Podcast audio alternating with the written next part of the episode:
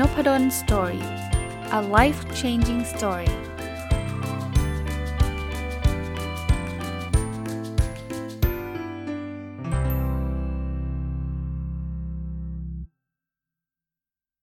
สวัสดีครับ ยินดีต้อนรับเข้าสู่น p ด d o สตอรี่พอดแคสต์นะครับ แล้วก็ วันอาทิตย์ถ้าท่านฟังตรงวันก็เป็นรายการ My Book ซึ่งเป็นรายการที่ผมจัดมากุยปีกว่าแล้วนะครับ เป็นเอาหนังสือที่ผมเขียนเองเนี่ย เอามารีวิวให้ฟังอย่างละเอียดนะครับ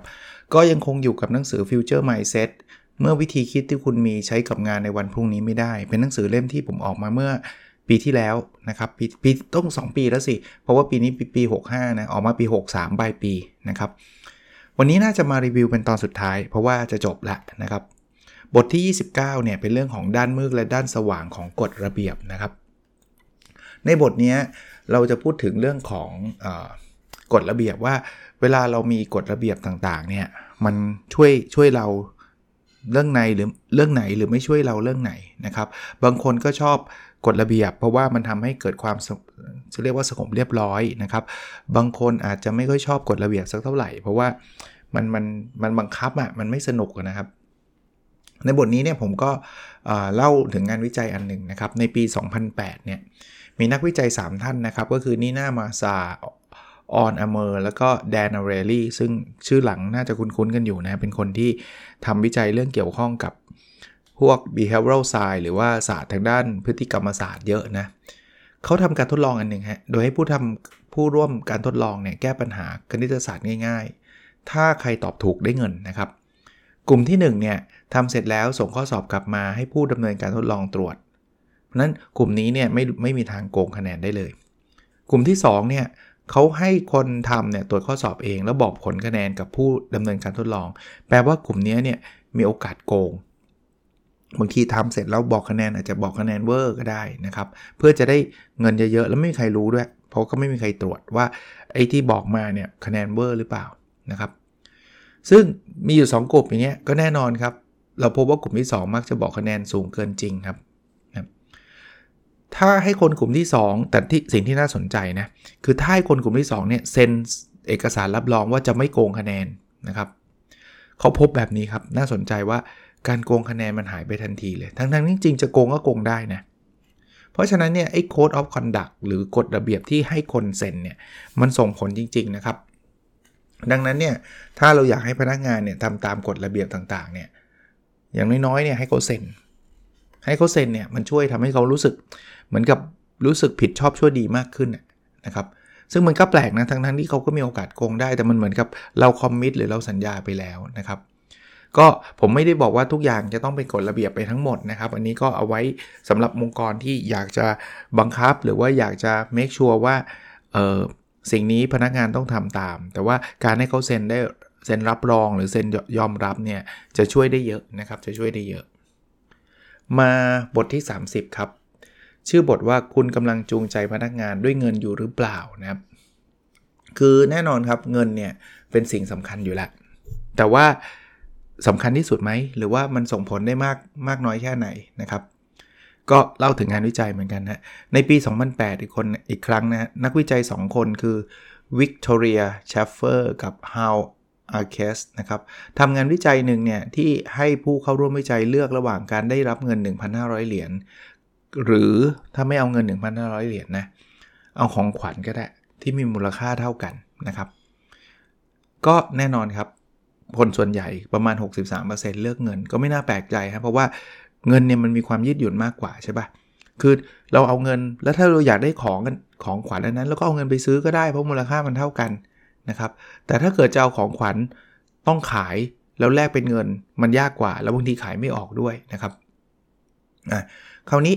เรื่องไม่ได้จบแค่นี้ครับ เขาบอกว่ามีการสอบถามระหว่างคนที่ได้รับเงินกับคนที่รับของขวัญว่าเขา happy มากน้อยแค่ไหน ใครมีความพึงพอใจมากกว่ากัน ผลปรากฏว่าคนที่รับของขวัญกลับมีความพึงพอใจมากกว่าครับ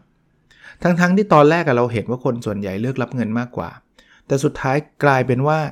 คนที่ได้รับของขวัญเนี่ยกลับมีความพึงพอใจสูงกว่าเลยอะมาดูอีกอันหนึ่งนะครับ งานวิจัยอันนี้ทำปี 2009 ที่ประเทศอินเดียนะครับ นักวิจัยเลือกทำการทดลองในหมู่บ้านที่คนจนอยู่เยอะเลย และให้ผู้เข้าร่วมการทดลองเล่นเกม 6 เกมนะครับแต่ละเกมถ้าใครเล่นได้คะแนนเยอะก็จะได้รับรางวัล ถ้าได้คะแนนน้อยก็จะไม่ได้อะไรเลยนะคราวนี้เขาแบ่งคนเป็น 3 กลุ่ม กลุ่มที่1เนี่ยได้รับรางวัลแค่ 4 รูปี นึกไม่ออก4รูปีเนี่ยมันมันน้อยขนาดเศษเหรียญในกระเป๋าสตางค์เราอะนะครับกลุ่มที่ 2 ได้รับรางวัลสูงมากถึง 400 รูปี 400 รูปีเนี่ยถ้าเปรียบเทียบแล้วเนี่ยมันประมาณค่าใช้จ่ายประจำเดือนของคนคนหนึ่งได้เลยนะและกลุ่มที่3เนี่ยได้รับรางวัลระหว่าง 4 รูปีถึง 400 รูปี คือกลางๆ ระหว่าง 1 กับ 2 นะครับ คราวนี้คิดว่าใครจะทำงานได้ดีกว่ากันครับทำคะแนนในเกมได้ดีกว่ากัน ผมว่าคนส่วนใหญ่เนี่ยอาจจะคิดว่า คนที่ได้เงินเยอะสุดสิเขาจะได้ตั้งใจเล่นเกมแล้วก็ทำเงินได้ดี ถูกปะทำคะแนนได้ดีแล้วก็ได้ได้เงินเยอะ ไม่ครับ ผลกับเซอร์ไพรส์นะครับ คือคนที่ได้รับรางวัลน้อยหรือปานกลางเนี่ยทำคะแนนได้ใกล้เคียงกัน แต่กลุ่มที่รางวัลเยอะเงินเยอะเนี่ยกับทำผลงานได้ต่ำที่สุดครับ เอ๊ะทำไมอะทำยิ่งทำยิ่งได้เงินเยอะทำไมคนไม่อยากทำหรือยังไง เขาพบแบบนี้ครับเขาบอกว่า การที่เขาทราบว่าเงินรางวัลมันสูงเขาเขาเครียดครับ แล้วพอเครียดก็เล่นผิดพลาดเยอะมาก ผมสะท้อนมานะ ผมนึกถึงฟุตบอลเลยคือบางทีเราเห็นนักฟุตบอลย้ายทีม ประเภทค่าตัวแพงระดับโลกอะผลงานมันมักจะตกต่ำหลาย ๆ ครั้งเลยนะ เพราะว่าอะไรเพราะว่าเขาแบกความคาดหวังไว้เยอะอะโอ้โหผลงานแบบค่าตัวขนาดนี้ ผลงานจะต้องดีเลิศ ซึ่งอาจจะเป็นเรื่องเนี้ยจากงานวิจัยเป็นแบบเนี้ย เอาอีกสักงานวิจัยนะ งานวิจัยนี้ทำโดยบริษัทกูดเดียซึ่งเขาขายยางรถยนต์นะรู้จักใช่ไหมระดับโลกเลย ในปี 1995 เนี่ยบริษัทอยากเพิ่มยอดขายนะบริษัทเลยกำทำการทดลอง เพราะต้องการรู้ว่าผลตอบแทนทางการเงินจะจูงใจพนักงานหรือเปล่า การทดลองทำไง การทดลองเนี้ยแบ่งพนักงานออกเป็น 2 กลุ่มครับ กลุ่มที่ 1 ได้โบนัสหากทำยอดขายเพิ่มขึ้น กลุ่มที่ 2 ได้โบนัส กลุ่มที่ 1 ได้เงินนะ โบนัสเป็นเงินนะ ถ้ายอดขายเพิ่มได้เงินเพิ่มอะกลุ่มที่ 2 ได้รับรางวัลอื่นๆที่ไม่ใช่เงิน เช่น ของรางวัลหรือทริปไปเที่ยว ผลปรากฏว่าทั้ง 2 กลุ่มทำยอดขายได้มากขึ้น ซึ่งอันนี้ไม่น่าแปลกใจ เพราะว่ามันมีสิ่งล่อใจ แต่สสิ่งที่น่าสนใจคือกลุ่มที่ได้รางวัลที่ไม่ใช่เงินทำยอดขายเพิ่มสูงกว่ากลุ่มที่ได้รางวัลเป็นเงินถึง 46%เลย คือทำไมถึงเป็นแบบนี้ทำไมจริง ๆ เงินมันน่าจะจูงใจเรามากกว่าเนาะมันเงินมันน่าจะมีมีความยืดหยุ่นอย่างที่หมออยากได้รางวัลก็เอาเงินไปซื้อก็ได้นี่เขาบอกงี้ครับก็บอกว่ารางวัลที่ไม่ใช่เงินเนี่ย มันทำให้คนรู้สึกเชื่อมโยงกับองค์กรได้มากกว่า เหมือนเป็นคนคุ้นเคยกัน เวลาเราให้ของขวัญวันเกิดเพื่อนเราจะไม่ให้เงินกับเพื่อนใช่ปะเราจะซื้อของที่เราคิดว่าเพื่อนเราชอบอะเอออารมณ์แบบนั้นอะถ้าให้เงินเนี่ยมันเหมือนการซื้อขายอะ เพราะฉะนั้นเนี่ยมันเลยเกิดสิ่งนี้เกิดขึ้น เอออาจารย์มันเป็นเฉพาะบริษัทนี้หรือเปล่าอะเอาอีกงานวิจัยฮะปี 2014 นักวิจัย 3 คนนะครับ คือ Liad Bareket-Bojmel Guy Hochman แล้วก็ Dan Ariely อีกแล้วนะครับ Dan Ariely ทำการทดลองในโรงงานผลิตชิปคอมพิวเตอร์ครับโดยวัดผลงานของพนักงานในภาวะปกติก่อน หลังจากนั้นก็ประกาศให้รางวัลพนักงานหากทำผลงานได้มากขึ้น รางวัลมีเงินสด มีคูปองกินพิซซ่าฟรี แล้วก็มีจดหมายชื่นชมอ่ามาดูกันครับว่าอันไหนส่งผลมากส่งผลน้อยนะปกเป็นไปตามคาดครับรางวัลเนี่ยทำให้พนักงานทำงานได้ดีขึ้น 5%คราวนี้พอทำได้ดีขึ้นแล้วเนี่ยสิ่งที่เกิดขึ้นเป็นแบบนี้ อันนี้คือ point คราวนี้บริษัทบอกไม่ให้รางวัลแล้วคราวนี้เขาไม่ให้รางวัลเกิดอะไรขึ้นเขาบอกว่า คนที่รับรางวัลเป็นคูปองกินพิซซ่าฟรีจะทำผลงานลดลงจนกลับมาเท่ากับระดับเดิมที่เขาเคยทำได้ คือก่อนให้รางวัลเนี่ยทำได้ระดับหนึ่ง พอมีคูปองกินพิซซ่าฟรีทำงานได้มากขึ้น พอเลิกให้คูปองกลับมาที่เดิม แต่คนที่ได้รับรางวัลเป็นเงินเนี่ย ตอนแรกทำได้เท่านี้ พอได้เงินก็ทำได้เพิ่มขึ้น 5%แต่พอไม่ให้เงินนะเขาทำผลงานลดลงต่ำกว่าระดับที่เขาเคยทำได้ถึง 6.5%นะ มันเกิดอะไรขึ้นครับเขาบอกว่ามันเกิดขึ้นจากพอเขาไม่ได้เงินที่เคยได้ทำให้เขามีแรงจูงใจลดลงอย่างมากเลยครับ สิ่งนี้จะไม่เกิดกับรางวัลที่ไม่ใช่เงินนะ เพราะรางวัลไม่ใช่เงินมันเหมือนกันตอบแทนน้ำใจมากกว่าการจ้าง อีกสักตัวอย่างฮะ ในปี 2012 ครับ เซบาสเตียนคูป ไมเคิลแองเดร มาเชล แล้วก็เคลเมนต์พับ ได้ทำงานวิจัยร่วมกัน ที่มหาลัยในประเทศเยอรมนีเนี่ยโดยให้ผู้ร่วมวิจัยกรอกข้อมูลลงในคอมพิวเตอร์ติดต่อกัน 3 ชั่วโมง แล้วจะได้เงินค่าจ้าง 12 ยูโรต่อชั่วโมง กลุ่ม 1 ได้เงินค่าจ้างอย่างเดียว กลุ่ม 2 ได้เงินค่าจ้าง และโบนัสเป็นเงิน 7 ยูโร กลุ่ม 3 ได้เงินค่าจ้างและของรางวัลที่มีมูลค่า 7 ยูโร กลุ่ม 4 ได้ค่าจ้างและให้เลือกระหว่างโบนัสเป็นเงิน 7 ยูโร หรือของรางวัลที่มีมูลค่า 7 ยูโร กลุ่ม 5 ได้ค่าจ้างและได้เงิน 7 ยูโร ที่พับเป็นรูปต่างๆ อย่างสวยงาม จริงๆ ทั้งหมดเนี่ยรวมกันเนี่ยคือ 12 ยูโรเหมือนกันนะนะครับผลปรากฏว่ากลุ่ม 3 4 5นะกรอกข้อมูลได้มากขึ้น 25%โดยเฉลี่ย ในขณะที่กลุ่ม2อะที่ได้รับโบนัสเป็นเงินทำได้ไม่แตกต่างจากกลุ่มหนึ่งที่ไม่ได้รับรางวัลอะไรเลยนะครับคือคือประเด็นคืองี้ฮะเมื่อกี้ผมอาจจะพูดไม่เคลียร์คือ คือเราทุกทุกกลุ่มเนี่ยได้ค่าจ้างเท่ากัน 12 ยูโรนะแต่กลุ่มหนึ่งเนี่ยไม่ได้อะไรเพิ่มได้ค่าจ้างอย่างเดียวเพราะกลุ่ม 2 กลุ่ม 3 กลุ่ม 4 กลุ่ม5เนี่ยได้ได้ได้เพิ่มหมดเลย คือกลุ่มอย่างกลุ่ม2เนี่ยค่าจ้างเพิ่มแล้วแล้วเป็นเงินบวกอีก 7 จาก 12 บวกอีก 7 อย่างนี้นะครับ กลุ่ม3เนี่ยได้ค่าจ้างแล้วได้ของรางวัลอีก 7 ไม่ใช่เงินแต่เป็นของรางวัลกลุ่ม4เนี่ยได้ค่าจ้างแล้วให้เลือกระหว่างเงินอีก 7 หรือของรางวัลอีก 7 แล้วกลุ่ม5เนี่ยได้ค่าจ้าง แล้วได้เงินอีก 7 แต่เงินนั้นพับเป็นรูปต่างๆ อย่างสวยงาม คือที่เขาก็เลยจะบอกว่า คือ2ถึง5เนี่ยยกเว้นกลุ่มหนึ่งอะที่ไม่ได้เงินเพิ่มอะได้แต่ค่าจ้างอย่างเดียว2ถึง5เนี่ยได้รับของเท่ากัน แต่ว่ากลุ่ม 3 4 5 ที่มันได้ได้เป็นของไม่ใช่ได้เป็นเงินเนี่ยไอ้ได้ไอ้ส่วนเพิ่มมาเนี่ยเขากรอกข้อมูลได้มากขึ้น 25%ครับ แต่ไอ้ไอ้กลุ่ม2เนี่ยได้โบนัสเป็นเงินเนี่ยทำไม่ได้ต่างจากคนที่ไม่ได้โบนัสเลยเหตุผลคือรางวัลที่ไม่ใช่เงินเนี่ย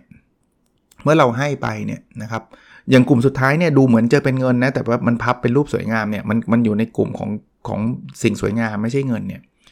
มันเหมือนเป็นการตอบแทนน้ำใจมากกว่าการให้เงิน ซึ่งการให้เงินมันเหมือนจ้างท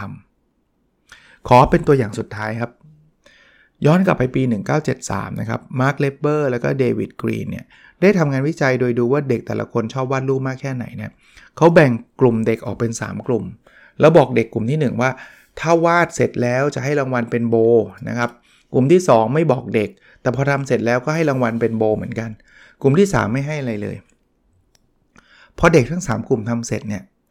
เขาก็ให้อาสาสมัครไม่คะแนนการวาดรูปของเด็กเหล่านั้น หลังจากนั้นอีกหนึ่งสัปดาห์นะ อาสาสมัครก็ไปติดตามและสังเกตว่าเด็กเหล่านั้นยังคงใช้เวลาไปการวาดรูปอยู่หรือไม่นะ ผลปรากฏว่ากลุ่มกับ 2 กับและกลุ่มที่3นะ ซึ่งเป็นกลุ่มที่วาดรูปโดยไม่ได้รับรางวัล หรือไม่รู้ว่าจะได้รับรางวัล กลุ่มที่2เนี่ยได้สุดท้าย แต่ว่าตอนวาดไม่รู้ว่าจะได้ แต่ตอนสุดท้ายได้ แต่กลุ่มที่3เนี่ยไม่ได้อยู่แล้วนะครับกับวาดรูปได้ดีกว่ากลุ่มที่ 1 ซึ่งเป็นกลุ่มที่คาดหวังว่าตัวเองจะได้รับรางวัลครับ แล้วกลุ่มที่ 2 กับ3เนี่ยยังคงใช้เวลาว่างในสัปดาห์มาวาดรูปต่อนะฮะมากกว่ากลุ่มที่วาดเพื่อเงินเนี่ยหมายความว่าพอรางวัลมาล่อนะการวาดนั้นมันเหมือนกัน เหมือนกันจ้างอะ่ะเหมือนการแลกเปลี่ยน ถ้าไม่มีเงินต่อไปฉันก็ไม่อยากวาดละ แต่การที่ไม่ได้เอาเอาเงินมามาเป็นโบนัสล่อเนี่ย การวาดรูปมันทำเพื่อความพึงพอใจ มันคือแรงจูงใจภายใน เราทำอะไรที่เรารักอะมันจะทำได้ดีครับ คือผมพูดมาทั้งหมดในบทนี้เนี่ยไม่ได้บอกว่าไม่ต้องจ่ายเงินนะ แต่กำลังจะบอกว่าอย่าคิดว่าเงินเป็นสิ่งเดียวที่จูงใจคนได้ครับ บางครั้งเงิน ส่วนเพิ่มมันอาจจะไม่ได้ส่งผลอะไรเลย แย่กว่านั้นมันอาจจะทำลายแรงจูงใจบางครั้งด้วยก็ได้นะครับ เพราะฉะนั้นเนี่ยถ้าเราอยากจะกระตุ้นบางทีอาจจะไม่ต้องใช้เงินอย่างเดียว เอาเป็นอะไรที่มันเป็นของขวัญเป็นอะไรที่มันเป็นสิ่งที่มันไม่ใช่เงิน แต่มันมีมูลค่ากับเขา อาจจะดีกว่าด้วยซ้ำ Google Twitter หรือบริษัทชั้นนำทั่วโลกก็ทำในลักษณะนี้นะอย่าไปคิดว่าเงินมันจะส่งผลอย่างเดียวเท่านั้นนะครับ แต่ก็ไม่ได้ต่อต้านการจ่ายรางวัลด้วยเงินนะอะมาถึงบทที่3 31 ครับ บทนี้ตั้งชื่อไว้ว่าโลกการทำงาน 2 ใบครับ คือแดนอาเรลลี่ซึ่งเป็นจะเรียกว่าเป็นกูรูทางด้านนี้เนี่ยเขาก็บอกว่าปกติคนเราเนี่ยจะอยู่โลก 2 โลกนี้ครับ โลกใบแรกเขาเรียก Market Norms เป็นโลกทางการตลาด โลกที่2เขาเรียก Social Norm เป็นโลกทางสังคมนะครับ คืองี้ เรื่องเงินกับไม่ใช่เงินเนี่ยมันมันมันจะทำให้เรากำหนดให้เราว่าตอนนี้เรากำลังจะอยู่โลกไหน โลกการตลาดคือโลกการที่เอาเงินไปแลกเปลี่ยนกับสิ่งที่จับต้องได้ เช่น เธอทำนี้ให้ฉันฉันให้เงินเธอ เวลาเราทำงานที่บริษัท บริษัทให้ให้สลารี่เราให้เงินเดือนเรา นี่คือเราอยู่ในโลกของการตลาด ขึ้นเงินเดือนขึ้นโบนัสเนี่ยเราอยู่ในโลกของการตลาด เพราะว่าเราทำได้ดีเราก็ได้เงินเดือนเพิ่มนะครับเป็นการแลกเปลี่ยนแบบยื่นหมูยื่นแมว ส่วนโลกทางสังคมเนี่ยเป็นโลกที่เกิดการเอื้อเฟื้อเผื่อแผ่กัน วันนี้เราช่วยเพื่อนทำงาน วันหลังเพื่อนก็จะมาช่วยเราทำงาน แต่ว่าไม่นั่งนับนะ ว่าฉันช่วยเธอสองครั้งเธอต้องช่วยฉันสองครั้งไม่ใช่นะ ถ้าเป็นแบบนั้นจะเป็นการตลาดคือการแลกเปลี่ยนไม่ใช่นะครับ ปัญหาคือก็บอกงี้ เราต้องไม่ให้โลกทั้งสองนี้มาปนกัน ถ้าปนกันเมื่อไหร่เนี่ยจะเกิดปัญหาทันทีอะยกตัวอย่าง เจมส์เฮย์แมนกับแดนแอเรียลลี่เนี่ยได้ทำงานการทดลองอันหนึ่งนะโดยให้ผู้เข้าร่วมทดลองเนี่ยใช้เมาส์ลากวงกลมไปใส่ในกล่องสี่เหลี่ยมที่อยู่บนหน้าจอเป็นเวลา 3 นาที ดูซิว่าทำได้กี่ชิ้นนะครับคือลากวงกลมไปใส่กล่องสี่เหลี่ยมเนี่ยได้กี่ชิ้น คือเป็นงานน่าเบื่อสรุป เราแบ่งกลุ่มผู้เข้าร่วมทดลอง 3 กลุ่ม กลุ่มหนึ่งทำไม่ได้รำรางวัลอะไรเลย กลุ่ม 2 ได้เงิน4เหรียญต่อจำนวนชิ้นที่ทำได้ กลุ่ม 3 ได้เงินแค่ 10 เซนต่อจำนวนชิ้นที่ทำได้ โดยที่แต่ละกลุ่มไม่รู้นะว่ากลุ่มอื่นได้เงินเท่าไหร่ ปรากฏว่า 3 นาทีผ่านไปนะกลุ่มที่ได้เงิน 4 เหรียญต่อจำนวนชิ้นที่ทำได้เนี่ยลากลากสำเร็จ 159 ชิ้น ในขณะที่กลุ่มที่ได้เงิน 10 เซนทำได้101ชิ้น ซึ่งไม่แปลกอะไร เพราะว่าดูเหมือนกับว่าเงินเยอะแรงจูงใจเจ้ามากใช่ไหมได้4เหรียญน่ะก็ได้ทำได้ตั้ง 159 ได้ 10 เซนไม่รู้จะทำทำไมได้101ชิ้นนะครับ แต่ไม่จริงครับ เพราะกลุ่มที่ไม่ได้เงินเลย ไม่น่าจะมีแรงจูงใจใช่ไหมน่าจะทำได้น้อยมากๆถูกไหมคราวนี้ไม่ได้เงินเลย ผิดครับ กลุ่มที่ไม่ได้เงินเลยทำได้ 168 ชิ้นครับ เฮ้ย แปลกว่าคืนเงินน้อยทำได้น้อยเงินมากทำได้มาก แต่ไม่ได้เงินเลยทำได้มากที่สุด ถามว่ามันเกิดอะไรขึ้นครับ เขาบอกว่าเหตุผลที่คนที่ไม่ได้เงินเลยทำได้เยอะกว่า เพราะว่าเขาอยู่คนละโลกกันละเขาอยู่ในโลกแห่งสังคม เขาไม่ได้อยู่โลกของการตลาด เขารู้สึกว่าเขาทำเขาอยากช่วยเหลือ เพราะงั้นเขาทำเต็มที่ครับเขาไม่ได้หวังตังค์แต่กลุ่มที่ได้เงิน 10 เซนเนี่ยเขาเข้ามันอยู่โลกการตลาดแหละเขาทำเขารู้สึกว่า โหยเวลาฉันมีค่าทำไมให้เงินฉันนิดเดียวว่า10เซนเอง หรือแม้กระทั่ง4เหรียญเนี่ยเขาก็ได้เงินนะแต่มันก็ไม่คุ้มค่าที่จะทำให้เขาเกิดแรงจูงใจทางทางการตลาดมาก เทียบเท่ากับแรงจูงใจทางสังคมที่จะได้ช่วยเหลือนักวิจัย ผมเน้นว่าไม่ได้บอกว่าเงินไม่ดี แต่ว่าบางครั้งบางโอกาสเงินเงินมันอาจจะไม่ได้ช่วยเพิ่มแรงจูงใจเสมอไปนะมันอาจจะลดแรงจูงใจด้วยนะครับเราเราเรามีเพื่อนสนิทเนี่ยวันเกิดเพื่อนสนิทเราให้ให้เงินเพื่อนเหรอเราไม่ค่อยได้ให้ถูกไหมให้แล้วมันจะรู้สึกแบบเพื่อนจะรู้สึกยังไงอะลองตัวเราอะวันเกิดเพื่อนสนิทมาแล้วแบบเอ้ยเอาเงินไปใช้เฮ้ยแบบดูถูกเพราะวะ หรือยังไงคือทำไมให้เงินกัน เราจะไม่ค่อยนิยมกันให้เงินกันสำหรับคนที่สนิทกันถูกปะ จูงใจคนเราต้องดูนะว่าจังหวะนี้แล้วเขาอยู่ในโลกของสังคมที่เราเอื้อเฟื้อเผื่อแผ่กันหรือโลกการตลาด เราเห็นพนักงานทำงานดึกไม่ใช่ควักแบงค์ห้าร้อยวางให้เขา มันอาจจะไม่ใช่ใช่ป่ะเราอาจจะเขาต้องการคำชมมากกว่านะมาบทที่ 32 นะครับ บทนี้ชื่อว่า AI กับเด็กฝึกงาน คือในบทนี้เนี่ยผมเปรียบเทียบ AI แบบนี้ คือบางคนก็กลัวว่า AI เนี่ยนะ มันจะมาแทนคน มันจะฉลาดกว่าคน มันจะแบบ สุดๆเลยไปสุดๆเลยนะครับ บางคนก็บอกเฮ้ย AI มันก็เป็นเครื่องมือ มันเป็นคอมพิวเตอร์ ก็คนก็มี2ขั้วนะขั้วที่กลัว AI เลยว่ามันจะมาแทนคน กับขั้วที่บอกว่าอุ้ย AI มันเด็กอนุบาลอะพูดง่ายๆสำหรับผมเนี่ยผมผมเห็นอยู่ว่ากลางๆระหว่าง 2 กลุ่มนี้ อันนี้ความเห็นส่วนตัวผม ผมว่าตอนนี้ AI น่าจะอยู่ประมาณเด็กฝึกงาน คือไม่ได้เอกเด็กอนุบาลแน่ๆ คือถ้าเป็นเมื่อ 30 ปีที่แล้ว AI จะเป็นเด็กอนุบาลที่แบบทำอะไรไม่ได้หรอกนะครับ แต่ตอนนี้มันเข้ามาเรียนรู้อะไรหลาย ๆ อย่างแล้ว งานบางอย่างเด็กฝึกงานทำได้ได้ดีนะทำได้แทนตัวจริง แต่มันอาจจะยังไม่ถึงกับคนทำงานได้จริง ๆ มันอาจจะไม่ได้แทนได้จริง ๆ แต่ผมกำลังจะบอกว่าเด็กฝึกงานวันนี้เนี่ย ถ้าเขาฝึกไปสักนิดนึงเนี่ย ต่อไปก็จะโตเป็นผู้ใหญ่ครับ ซึ่ง คนอย่างอีลอน มัสก์กลัวมากว่าถ้ามันจะโตเป็นผู้ใหญ่มันก็จะมาแทนคนนั่นแหละ มาร์คซักเกอร์เบิร์กอาจจะยังไม่ไม่ได้รู้สึกกลัวมากเท่าไหร่นะครับผมส่วนตัวผมคิดว่าภายใน 20 ปีเนี่ยน่าจะแทนคนได้เลย อันนี้ก็เป็นความเห็นส่วนตัวในในในหนังสือเล่มนี้นะครับ ที่ผมก็สรุปออกมา คราวนี้ต่อบท 33 เลยครับ แล้วถ้าเกิด AI จะมาเนี่ยเราต้องมีทักษะอะไรนะครับ ในบทนี้เนี่ยผมอ่านมาจากบทความที่ชื่อว่า 10 skill you will need to survive The Rise of Automation เขียนโดยคุณเจฟฟเดสจาร์ดินส์นะครับ ซึ่งคนนี้เป็นผู้ก่อตั้งและบรรณาธิการของ Visual Capitalist นะครับเขาแนะนำแบบนี้ครับเขาบอกว่าทักษะที่เราควรจะต้องมีในยุคที่ AI จะครองเมืองเนี่ยนะคือ 1. ทักษะการแก้ปัญหาที่ซับซ้อนนะคือเราต้องมองกว้างกว่าอุตสาหกรรมตัวเองแล้วครับ มองหาทางออกของปัญหาที่ยังไม่เกิดขึ้นนะไม่ใช่แค่ว่ารอให้เกิดขึ้นแล้วมาแก้นะครับ 2. ความคิดเชิงวิพากษ์ครับ เป็นความคิดที่จะทำให้เราช่วยเปลี่ยนแปลงข้อมูลต่างๆ ให้อยู่เป็นสิ่งที่มีประโยชน์ในการตัดสินใจ อันที่ 3 คือความคิดสร้างสรรค์ครับ ต้องรู้จักคิดอะไรใหม่ๆ ซึ่งตอนนี้ AI อาจจะยากหน่อยแต่ไม่ใช่ว่าจะทำไม่ได้เลยนะอันที่ 4 ทักษะในการบริหารจัดการคน อันนี้ผมว่าเราชนะ AI อยู่ เพราะว่าให้ให้เราคุยกับคนเนี่ยน่าจะดีกว่าให้เครื่องยนต์คุยกันกับคนนะ คือคนอาจจะไม่ได้มีความสัมพันธ์กับ AI ได้ดีกับกับคนด้วยกันเอง แต่ก็ไม่แน่นะ บางคนที่ท็อกซิกมากๆเนี่ยคุยกับ AI อาจจะดีกว่าก็ได้นะครับ แต่ว่าถ้าเรามีทักษะการจัดการคนที่ดีเนี่ยน่าจะยังสู้ AI ได้ อันที่ 5 ครับ ทักษะในการประสานงานกับคนอื่น อันนี้ก็เป็นจุดแข็งของคนนะบางทีเราทำเพราะว่าคนนี้มามาขอให้เราทำถ้า AI เราคงอาจจะไม่อยากทำนะครับ อันที่ 6 ความฉลาดทางอารมณ์ครับ คือเรามีความเห็นอกเห็นใจ เรามีความกระหายที่จะเรียนรู้ ซึ่งเรื่องพวกนี้ AI ยังยังยากอยู่ที่จะ Copy เรานะครับ อันที่ 7 ความสามารถในการตัดสินใจครับ ใช่ครับ ยุคนี้ AI มันช่วยเราตัดสินใจได้เยอะแยะนะครับ AI เอาข้อมูลมาแบบเต็มไปหมดเลยช่วยเราได้ แต่สุดท้ายบางทีมันมี มันมีบางอย่างที่ AI จะศึกษาได้ยังยังไม่แอดวานซ์มากนักอะ่ะคือเคยเห็นแบบนี้เมื่อคนแบบนี้ถูกชะตากัน AI อาจจะงงว่าถูกชะตาคืออะไร แต่ไม่ใช่ว่าเขาจะทำไม่ได้นะ ผมคิดว่าต่อไปเขาอาจจะวิเคราะห์ได้นะว่าอ๋อคน2คนนี้ถูกชะตากันแน่นอนนะแต่ความเป็นคนเนี่ยยังยังมีการตัดสินใจในเรื่องพวกนี้ได้อยู่ อันที่ 8 ความสามารถในการบริหารครับ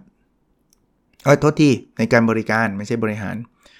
ลองนึกถึงไปสปานะเราอยากให้คนนวดหรือให้ AI นวดใช่ไหม คนมันยังมีแบบ human touch ลักษณะแบบนั้นอยู่ อันที่ 9 ทักษะในการต่อรองครับ เขาบอกว่าบางที AI อาจจะช่วยทำให้เราหาข้อยุติที่ดีที่สุด แต่ที่ดีที่สุดเนี่ยมันอาจจะไม่ใช่ถูกใจทั้งสองฝ่ายก็ได้ เอ้ยตามหลักเหตุผล AI มันใช้คอมพิวเตอร์ใช้ข้อมูลเนี่ยมันควรจะตกลงกันที่นี่ แต่ว่าบางคนรู้สึกเสียหน้าอย่างเงี้ย บางทีการต่อรองที่ดีเนี่ยจะช่วยได้นะล้านที่ 10 ทักษะในการวิเคราะห์อย่างยืดหยุ่นหรือการยืดหยุ่นทางความคิด คือปรับตัวให้เข้ากับสถานการณ์เจอแบบนี้อย่างคนทะเลาะกกันยังไม่ใช่จังหวะที่เอาเหตุผลไปอธิบาย ต้องรอให้เขาใจเย็นสักนิดนึง AI จะไม่รู้ AI จะบอกว่าทะเลาะกันต้องเคลียร์กันด้วยด้วยเหตุผลทันทีอะไรเงี้ยสรุปนะครับว่าถ้าเราไม่พัฒนาตัวเองตอนนี้นะต่อไป AI ก็อาจจะมาแทนเรา มาถึงบทที่ 3-4 นะครับ บทนี้ผมพูดถึงหลักการลงทุนแบบการปลูกต้นไม้ยืนต้น คือ คนชอบถามผมว่าอาจารย์อาจารย์ลงทุนอาจารย์แนว VI หรือเปล่า หรือแนวเทคนิคแนวกราฟ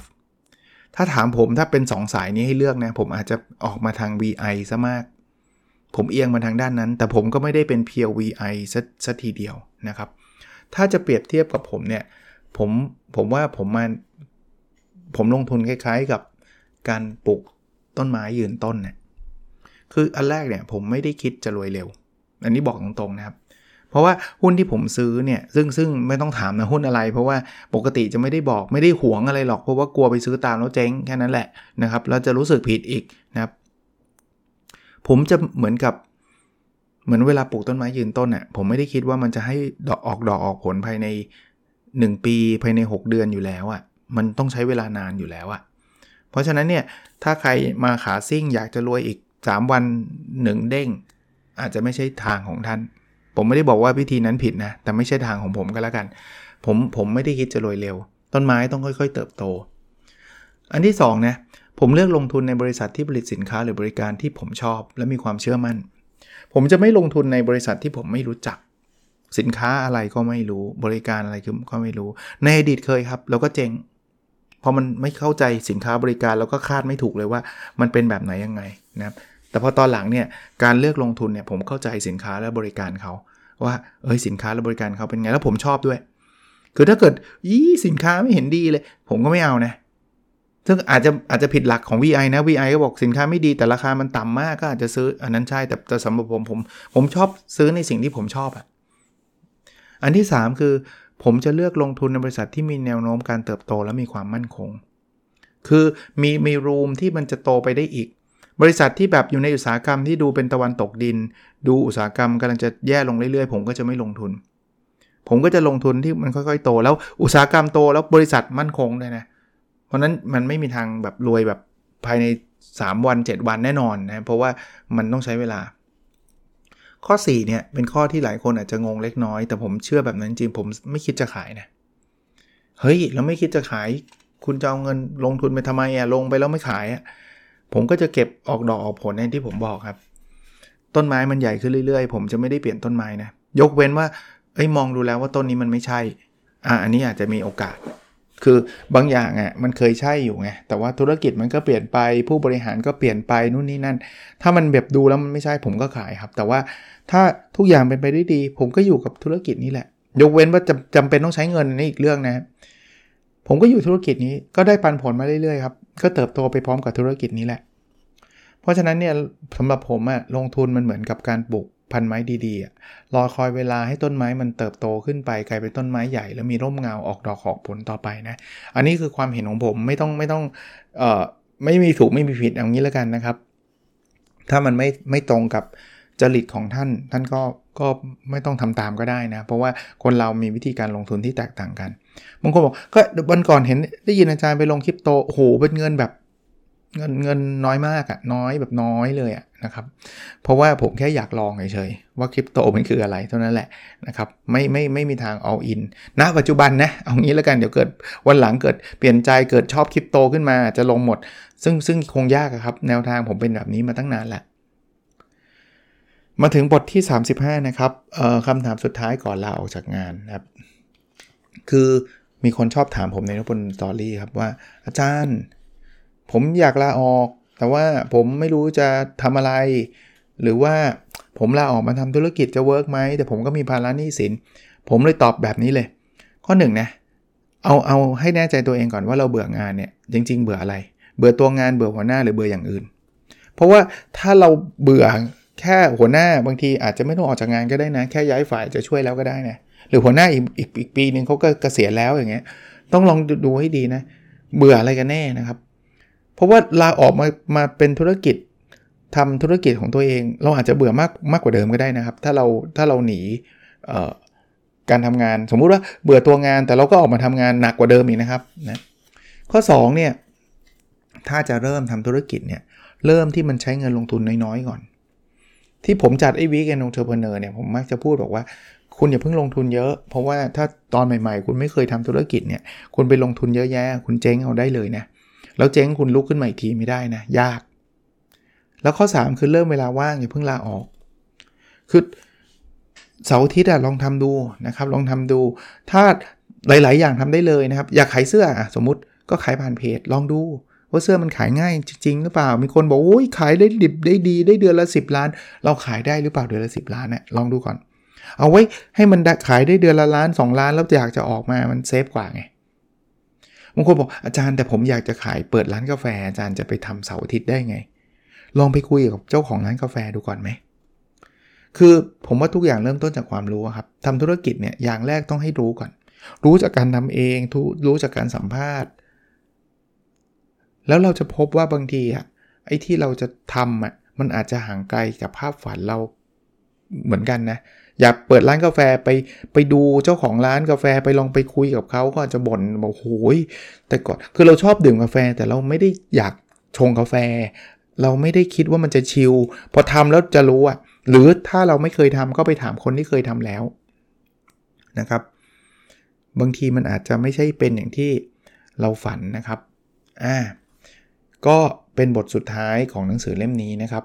ผมก็คิดว่าน่าจะเป็นประโยชน์นะครับ ก็รีวิวไว้หลากหลายตอนเลยนะครับ หนังสือยังมีจำหน่ายอยู่นะครับ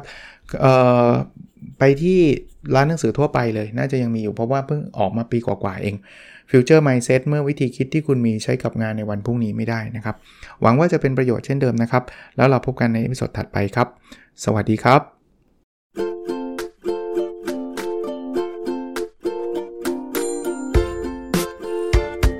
The OKR Weekly